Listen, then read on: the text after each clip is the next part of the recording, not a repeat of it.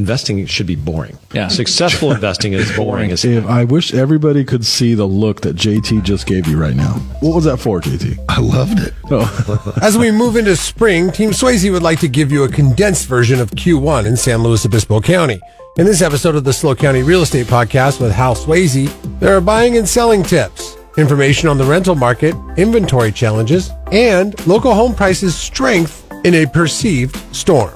There's also great information on the future of your energy prices in California, and if you haven't pulled the trigger on solar, you may want to do so in the next couple of weeks before it's too late. If you hear anything you want to find out more about, be sure to go back and listen to any one of the previous episodes dated in 2023 and listen to the one that pertains to that topic. If you find the information in this podcast valuable, help us continue to bring it to you by subscribing and leaving a five star review. Never a dull moment when it comes to real estate in California.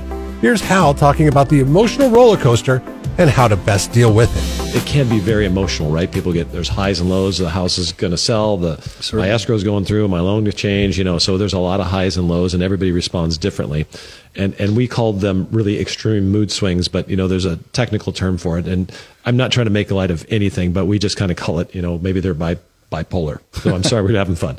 Anyway, so this year was I would call it bipolar. I mean, what happened in the first three to four months of this year? Un- Unprecedented and then such a rapid slowdown with all the interest rate increases that we had. When did they start? February, March? Yeah, well, yeah. It really in March. It really start everything started to change. Yeah. March is a pivotal month. I mean, when COVID hit, it was like March things started to shut down two years ago, and then the Right. market went nuts for us. I think there was a frenzy in the beginning. Oh, yeah. Oh my gosh, let's get this house locked. Let's get can we lock our loan. Let's accelerate the escrow process. Yep. Uh, and then people were thinking, holy smokes! But then we started to see buyers just start to basically evaporate because what they could qualify for at three percent.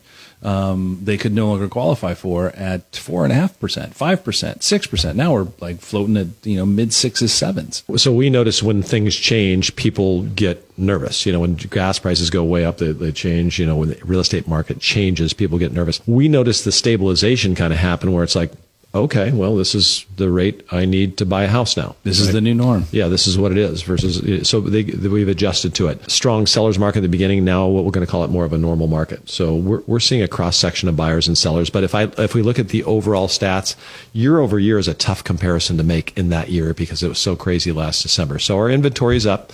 Um, it went from about 130 homes in 2021 at the end of the year, which is a record, record low. I mean, usually December, November is kind of a low inventory month. People take their homes off the market. So we went up to 238, over a 100% increase. So if you want sensationalism, over 100%. Yeah, let's go. Let's go mainstream media. Yeah. over Oh. one hundred percent I don't know. increase. Yeah, I can't see that anymore. So 120. However, 288 houses for sale in a county with, you know, quarter of a million people. And that's the entire county. Yeah, I know. How, what would you consider normal for inventory? Gosh, it's it's just gone down so much over the years. But I mean, I remember what I considered a normal market in the '90s, we had four or five hundred homes in San Luis Obispo. It's you know we're probably a third of Yeah, I would Even say a third. four to six hundred in the county is probably. If, if, if we had six hundred listings, it would be a, I think, a, a normalized market, and that's probably what we saw on average. As I'm breaking down, like there's usually a couple hundred in North County, Yeah. fifty or sixty in San Luis proper, 150 in South County, another you know 45, 50 on the coast, um, on an on a, in a normal year. sometimes you, we look back at these numbers, we got them and go, oh my gosh, you know. So yeah, it's low. Can, can I give you some perspective? Yeah, Absolutely. May, just a couple months after COVID hit, I, as I looked and it just stuck in my brain. May, 880 in the county, May of 2020. 600 properties below what we were in May of 2020. That's Well- a big number. you know, here's the thing you read about the, the market slowing down. It's the number of sales. We went from crazy to more normalized. So we're down from 210 closed last December, which was, a, I remember last December, that was a feeding frenzy. It was great for owners and properties. And look at that 210 sold, but only 130 were active. that tells you what kind of market that was. Yeah. Right. So now More we got sold that came on. yeah, so now we got 288 on the market, but we had 122 sell. So the So- number of sales is down about 40%. and we're building some inventory. Yeah, but how many days? What's the average days on market? Like it's mm-hmm. still, it's still, Less than a month. yeah, it's still a seller's market. Yeah, we're seeing a little bit of a trend here. So I'm looking at our inventory, and, and this is really good stuff for like trying to get catchy news because our inventory is up 100% from a year ago. That means we went from 130 homes last year when we had a crazy limited inventory market that may never we never see again. So now we have 263 homes at the end of January, 1st of February on the market for a county of 250,000 people. Interesting enough, our pendings after last January only down 17% after an epically record year of sales. I think 6.6 million sales in this country, which is an all-time record. So we're not down very much. That that equates to 135 last year when in escrow versus 111 years, this year. Very small adjustment. Our closings are down, so that was what happened in December, about 50%. And then our new listings are up a lot, 90% over last year. That means we had 78 homes come on the market. So that's 90% more than we did last January at the end of the month. But, but here's the interesting thing. But we had 111 go into escrow. So we still have more homes selling than we have new ones coming on the market. And part of the reason Graham is here is, you know, I mean, he's here every day dealing with the buyers. Graham, wh- what, what have you seen in the last 30 days of January, like in terms of the buyer activity? What's that look like for you? Buyer activity has increased significantly. The week after Christmas, my phone was blowing off the hook. I was uh, out showing property every single morning Yeah. um, to multiple buyers. 45 days before that, I was here at the office making phone calls. Couldn't find a buyer for the life of me. Why Yeah. do you think that is? we saw interest rates basically go from 3% to 6% pretty quickly there. And what happens when something major happens is everyone freaks out and just stops. When they look around and they don't want to move and they think the world's ending. So that happened for a little while. And then the holidays hit and everyone said, well, wasn't doing anything then. I'm not going to do anything now. Um, I'll wait till the new year. You know, interest rates were 6%, 6 point, you know, 3, 6.4 maybe. And they said, hey, well, you know, this is the new normal. Let's go. So here we are. But in in some ways, we kind of sound like the like the major media. Inventory's up hundred percent. Right. hundred percent of what? The lowest number in history. So inventory is still barely above the lowest inventory in history. 263 on the market, May of 2020. Two months after COVID hit our world, there were 880 in the county, and we thought that was low. So inventory is still very, very, very low and impacting the marketplace. I think people are gaining confidence knowing, okay, this is what a market is, and it's a, it's just a normal real estate market. What do you need to do and what do you need to accomplish? Many people who follow this podcast have heard me talk over the last few months about my son buying a house up in Seattle in August. He ended up with a rate of 5.96, and we were very, very disappointed at 5.96 because we had been spoiled by, by the threes and fours, right? Right. Well, what made him feel better about 596? Two things. It could never go up, and it could do what? Go down? Go down. Yeah, option. Yeah. You know, his payment, you know, on his loan is like 3800 bucks a month. Lot, lot, big nut every month. But it, there's two incomes, and their income's going to probably do what in the next few years? Go up. Go up. Go up. So even if they can't refi, they're going to they're going to grow into that 3800 as much as it's really tight right now. You know, they're going to grow into it and they're going to be fine. Right. I mean, every house I ever purchased, I could not afford when I did it. And what, two or three la- years later, you're doing a little bit better, right?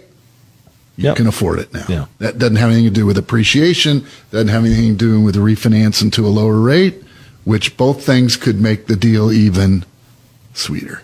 you can't buy a house and get a mortgage today that you can't afford. The lender just won't let it happen. I know you stretched, but the lender is going to give you what you can qualify for and what you're capable, and they're not going to do that lightly.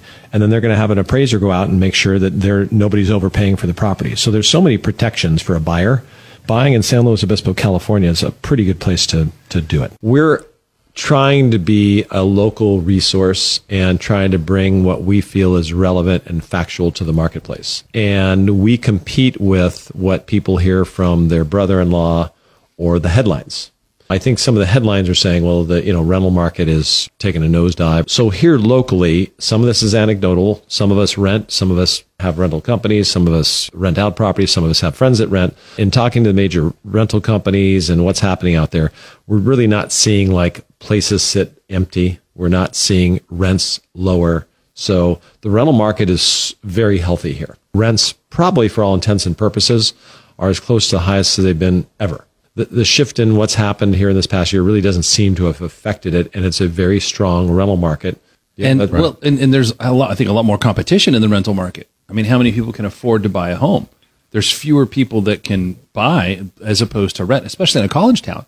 We got forty thousand students at Cal Poly, and Yeah, they're not. Yeah, anything close to the school is expensive. Yeah. Whoa, whoa, whoa, wait, wait, wait a minute. So I'm looking at this webpage on our computer screen. So the f- top two on Orcutt Road, a studio two one bedroom unit's twenty two hundred dollars a month, fourteen twenty. One bedroom on Garden Street for twenty four hundred dollars a month. Yeah, insane. That's frightening. Yeah, well, that, and and again, maybe that's why they're up here because that I I don't know, but that seems like way above the market. Well, one of the people on our team just rented a studio in Grover Beach, which is a whole different market. Again, back to real estate being local. Every part of our county is a, a market into its own, uh, or unto its own. Um, she rented a studio for thirteen hundred bucks a month. Well, that's that's actually pretty good. It, it, well, it, sa- it it does sound pretty good, but then if you look back a few years ago, wouldn't sound that good. No. No, and so so me renting. uh, I was in Shell Beach at a, a, a two bedroom condo, Mm-hmm. and now I'm in Templeton, paying the same price for three beds. And JT, you saw it, three bed, two bath, Sure. eighteen hundred square foot uh, townhome. So it's Yeah. it's, And it's- much much It's bigger. very nice, It's brand brand new. Yeah, Yeah. Yeah. nice property. Right. A little tricky for tenants, but if you are the landlord, you know you're in a pretty nice position. Oh yeah, it's a great way to go. JT, one of your favorite quotes. It's it's not timing the market; it's time in the market. Talk to me about time. Like what people see is they they want to make a quick buck. They don't want to wait thirty years to make a hundred grand or two hundred grand. So let's talk about time frames. Are you talking five years, ten years? Like what what what are the numbers that you're seeing in regards to time? Right. I, I would say the the average American uh, moves every seven to ten years, and my guess is the average American that buys a house and moves every seven to ten years historically has done very well. If you want to buy a house today and and and sell it in a year, I'm not going to get in the boat with you and say I'm I'm all in on that one. But if you want to buy a house today and sell it in ten, give me a seat in the boat, man. I'm ready to go. You got to think about it. Most careers are what 30, 40 or I don't know how long do you have to work these days? I've been working since I was 12. So anyway, so it, it's a long term. So if you can do that and if you can deal with that, that's great, but it's certainly not as exciting. And fortunately, I mean, I saw so one couple great people said investing should be boring. Yeah. You make a Successful. decision. Yeah. Successful investing is boring as If I wish everybody could see the look that JT just gave you right now. what, what was that for, JT? I loved it. Oh. Well, we have seen values soften a little bit in the county, in certain places in the county, right? Oh, of course. Yeah, there's Yeah, certain and- houses that might have sold for 630 in March or April last year that might sell for 599 or 595. So there's a little drop in price. And some of that we can attribute to uh, seasonality. Absolutely. Yeah, and and so do we know if housing prices are going up or down right now? And I would say yes, they're Yes. going up or down. The wisdom. Yeah. The wisdom. No, I mean Yeah, it, I this- know. it's so difficult right now because of the the size of our the, our sample that from which we're trying to extract data and and make informed decisions. Yeah. But I think you make a good point that I that I think we need to come back to, and that's this notion of uh, I'm a home buyer, and the biggest thing I'm worried about is, oh my gosh, if I buy a house right now, is it going to go down? And I go back to you know a story we told a, few months ago, and that's if you bought a house for a million dollars today, and you woke up six months from now and it's worth nine hundred thousand dollars, what would you do? I'd make my payment and stay in my house. You, you'd, you'd fix you'd fix breakfast. You'd get the kids ready for school in the school district that you chose when you bought the house, in the kitchen that you remodeled when you bought the house because it was exactly what you wanted. They went out and played on the swing set in your backyard that you chose, and they went off to school. You went to work, and nothing changed in your life. And, and if you worry about the price of your house every day, you, you, you need more things to think about. Yeah, and it's worth what someone's willing to pay for it. I mean, I, I've seen a house on a street, you know, go up for X and be on the market for three months before someone came in and bought, you know, close to the asking price. Same house two doors down goes up, same basic floor plan is on the market for 24 hours because there was someone that was moving that wasn't looking for a home three weeks ago and today is. So, uh, you know, there's timing involved too and individuals and all kinds of stuff. It's crazy. I mean, Yeah. I, I, I said a few minutes ago before we started rolling the tape that uh, you know housing prices are a little bit like like fingerprints. Everybody has one, and they're all different, and every house is going to be different. Yeah. Every buyer, Uh, you know, Too many variables. yeah. I think I quoted Warren Buffett the other day when he talks about, you know, this, oh, it's Charlie Munger, this century. You know, we've had two world wars, we've had the atomic bomb, we've had pandemics, we've had all these things happen. But at the end of the day, the American economy just continues to go on. So they just have a much broader um, perspective. I think we get that with age, right? Yeah, you, you you're not looking at things at a, a micro level. You're a little more macro. You've got that ten thousand foot view as opposed to oh, I'm living in the streets and you know I'm, I'm I'm feeling the discomfort of what's happening right now, this very second, because it's affecting me. They've got the the ability to look back over a longer period of time because they've felt that they've been in the streets, they've felt that pain, and Yeah. now uh, they they've lived through it and they can look back and, and talk about it. And they're still here. Yeah. Right. Stability, you know, creates confidence and it makes it easier for people.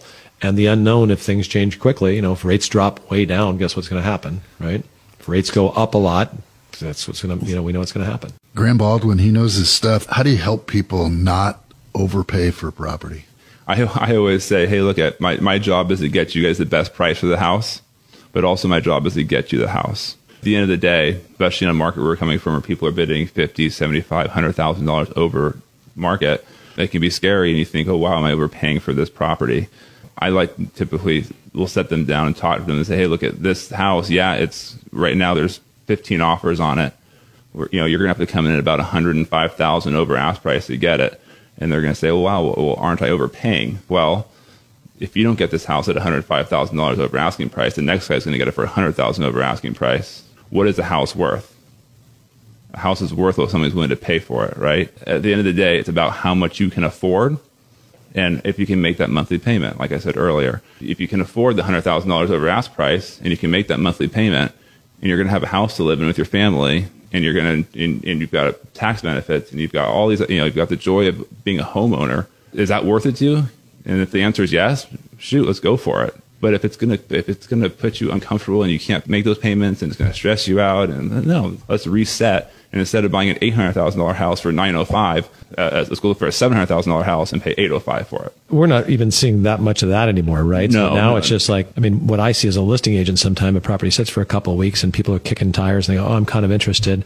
They wait. And the next thing you know, then there is another offer. Right. So even two offers is really good for a seller, but we don't have as, you know, many anymore.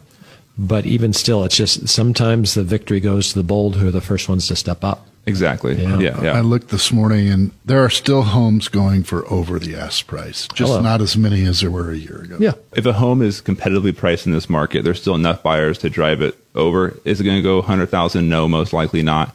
Um, but it will still go over if it's competitively priced, um, just because our supply is still so low. Now, now you talked about the joy of home ownership, Graham, and uh, if I've got this right, you've got three kids under ten. I sure do. Yeah, I've got twin nine year olds, boy, girl, and then a little uh, boy who's six, will be turning seven here shortly. So, yeah, we're in a chaotic household. well, let me make you feel better. Children of homeowners have better test scores than children of renters. So just to make you feel a little bit better about your chaos at home. Geez, my parents must have been renters then. this is kind of a tough one, I think. In uh, you know, the buyer who needs to sell in order to buy, Graham, that would seem like that's a, a tougher, tougher avenue to travel. It can be, yes. Though there are a lot of options today, and Hal can attest to this as well, because you know he, he, he deals with this a lot. Is um, back to getting in touch with a good local lender. If you've got enough equity in your home, you can bridge that loan, and you can come in with a cash offer and replenish those funds after you sell later. So that's an option that many of our clients are taking advantage. We are in a market in which a contingent offer just unfortunately is not very acceptable, um, right off the bat at least. What, what, what do you mean by a contingent Sorry. offer? Yeah, so contingent offer meaning that I need to go, you know, here is my offer to buy your house, though I need to sell my house first before I can actually close on this house. And I'm going, nah, I'm, I'll find another buyer for my house, right? Exactly. Yes. So you get them in touch with the lender so they can always see if they can buy first. Correct. Right? Bridge loan, whatever, buy without selling, that sort of thing, sell later. Yep. And then we have some other options, right? We have guaranteed purchases on a home. We do. Yeah. Right. Mm-hmm. So we have access to do that, which kind of is a nice advantage. And then I guess from a seller's perspective, some people go, I don't want to buy till I sell. I want to know how much I'm getting for my house, which I get. What would you say to that buyer? How would that seller protect themselves if they go, Hey, I want to know if I'm going to get 850 or 825 or 950 for my house before I decide to go purchase something or make an offer. I'm actually in that situation right now with some clients, and they're in a, a different market than we are in. You know, they're out coming out of the Central Valley where that market is doing a lot of different things than our market is doing currently. You know, I'm right there alongside with them saying, hey, yeah, I don't want you guys overreaching because if you, you know, because your house hasn't sold yet and you end up selling for $25,000 less or, or whatnot, what's going to happen? It's a hard conversation to have. Um, what, what, what I typically say is, okay, well, you know, let's find out what your must haves are in a house and then go look for those maybe at a slightly lower. Let's say they can afford a million dollars. Right. Hey, let's just start looking at some nine hundred thousand dollar homes. Let's not look at the million dollar mark yet, because maybe we'll find something in the nine hundred thousand that you like, and it's going to be perfect, and we can move in now. Maybe that buys us a little time. The house goes into escrow. Okay, great. We've got you know now we know where we're at. Okay, now we can bump up that that search a little bit. If they need to. Yeah. They need to. Yeah. And It's a little tough for you, especially like an out of town seller or owner, right? Coming from the Central Valley. Hopefully their agent has told them, hey, can you get this thing on the market and just give them a longer escrow, give us time, or do a rent back? Right. So we see those things happen. Yeah. Right, and Yeah. rent, and rent backs are pretty common now. Yeah, and we're seeing are. we're seeing that you know a lot more than we did again three four years ago. Buyers just want to get into escrow to get them in. They're willing to let that seller have thirty days, sixty days of, of rent back, and sometimes even free. They just want to know they got a place to go, right? Exactly. Solar power is a big deal, solar Right. energy for us and, and the real estate market. And there's some changes coming down the pike. So we brought in a, a local expert, Nick Hoover from SLOcraft. So Nick gets the Yeah, round of yeah, applause right. that we normally give for everybody that gets here. Yeah. Only one of uh, two. only one of two so far to get big an applause. Mr. Nick, how are you, sir? Very good. So there's a big date coming up. April 15th, kind of coincidental that it's also tax day. Another fun. Uh, oh, so it's not because of tax day. No, no, it's a- just the timing. Okay. So April 15th is a transition from net metering 2.0 to net metering 3.0. And what that means to the, the layperson that's looking into purchasing solar is solar is looked at over a 12 month period called a true up period. During that 12 month period, you export electricity to the grid. For instance, when you're at work and you're not at home, your solar system's cranking away because it's the middle of the day and the sun's out. Most of that electric electricity is going to get exported to the grid. So PG&E, you can think of it like a bank. PG&E is going to count the amount of electricity that you're exporting to the grid. So that electricity that you're putting into the grid, you're getting credits for. Now you come home at nighttime, maybe you do have an electric vehicle, whatever it is that you're consuming, your hot tub, um, whatever it may be. You're going to now withdraw from the PG&E bank from those credits that you put in during the day. And over that 12 month period at the end of it, hopefully you've at least created as much electricity as, as you've used. If you've created more than you've used, you have an offset uh, uh, from the $10 a month minimum grid connection fee that PG&E charges. But other than that, there's no real advantage to producing more electricity than you use. That's that's what you're trying to do. You're trying to create the amount that you use. Right now, the amount that you export, you get a one to one credit for. On April 15th, that's going to reduce by 75%. So for every kilowatt that you export during the day, you're only going to be able to import it back for 0.25 the value of. So essentially, you'd have to create four kilowatts to get one back, kilowatt hours. And that's happening after April 15th. And what that's going to do is incentivize people from the state's perspective to install energy storage systems because you would store your own electricity. It would never go through the meter. PG&E will never see it because they'll just use it at your own property. And that's to try and stabilize the grid. So from April 15th forward, the value of solar exports reduces by 75%, which is creating a frenzy of everyone trying to get their solar system installed and before April 15th, which is not accurate. All you've got to do is get it approved before April 15th, and then you have three years to complete the construction of the solar system. But you do have to have it approved through PG&E's um, net metering portal before April 15th, and you're good to go. And you'll keep the one to one. Correct. Gotcha. Once you're into that tariff, you get approved for a 20 year grandfathering period. So that stays the same for 20 years. How do you do it? And the application is submitted by your contractor or developer, whomever's doing it. So whomever you select to be your solar contractor, which hopefully it's us, uh, you, you uh, Hello, Jay. yeah, exactly. So you uh, you submit that through your contractor, and then once the application is deemed complete, as long as there aren't any missing elements to it, then that locks in the three year construction timeline window. As long as that's submitted before April 15th, you don't have to have the building permit already approved. You don't have to have any of the uh, granular level detail. It just has to be a completely submitted application, and the application is submitted by your contractor contractor. It's very simple. It's, it's something we do every day. If I say, hey, I want to put a system on this property, how long? Yeah, the complete application, um, as, as long as it's submitted complete, you're good to go. does it take you a week or them a week or Oh, once we lock a contract from us, you can take us anywhere between two or three weeks. We're trying to have everybody done by April 1st. That way Right. we've got Okay, two weeks for something to go wrong. got it. I, yeah, I'm just um, Yeah, we can take- go on. take- taking in all this information, We- but we yeah, can go on. Let people know uh, how they can get a hold of you if they have any questions directly. Call, pager, wh- how, what, whatever you have. Yeah. yeah, you never know. I don't know. They're, they're still available. Fax, right? Yeah, The technology guy has a pager. Uh, that would wouldn't that be amazing?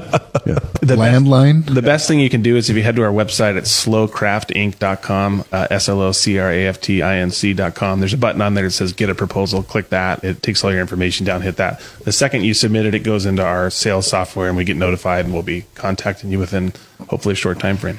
Where were you when I called you for this podcast? Uh, I think it was installing a solar. You're on a roof or Yeah. something, right? You answered the phone directly, and it was a hello. I don't remember if you said slow crap. You're like, hello. I can tell you're working, but you you answered the phone directly as you. I can hear people in the background talking. So you, you do both. You you sell and you install. Yeah, uh, all of our people are like that, and you know, there's a lot of great solar companies in our county. There's there's ones that are large national companies, and there's also ones that are just local here. They all do a great job. Um, so I, I don't think anybody could go wrong there. The difference with us is is that we're so small that we focus on one project at a time. And just like you mentioned, you can call or text me, and I'll answer you immediately. Awesome. Well, thank you so much. We appreciate it. Uh, super fun podcast today, gentlemen. Um, we will see everybody next week, and uh, thank you again for coming. Appreciate it. Thank you, Nick. That was awesome. Great info. Thanks, Nick. Thank you for listening to the Hal Sweasey podcast. Be sure to subscribe and rate this podcast. It comes out every Monday, so check for it in your feed for the latest information on the San Luis Obispo County market. The SLO County Real Estate with Hal Sweasey podcast is available wherever you get your podcast and on halsweasey.com where you can find current listings and other real estate tips. Halsweasey.com, that's H A L S W E A S E Y.com. I am James Bueno, Director of Marketing for the Hal Sweasey Group. If you're looking for anything real estate, give us a call 805 781 3750. Hal Sweasey is a licensed California real estate broker. DRE number 011119111. The SLO County Real Estate with Hal Sweasey podcast is a production of AGM Podcasts. Subscribe wherever you get your podcasts.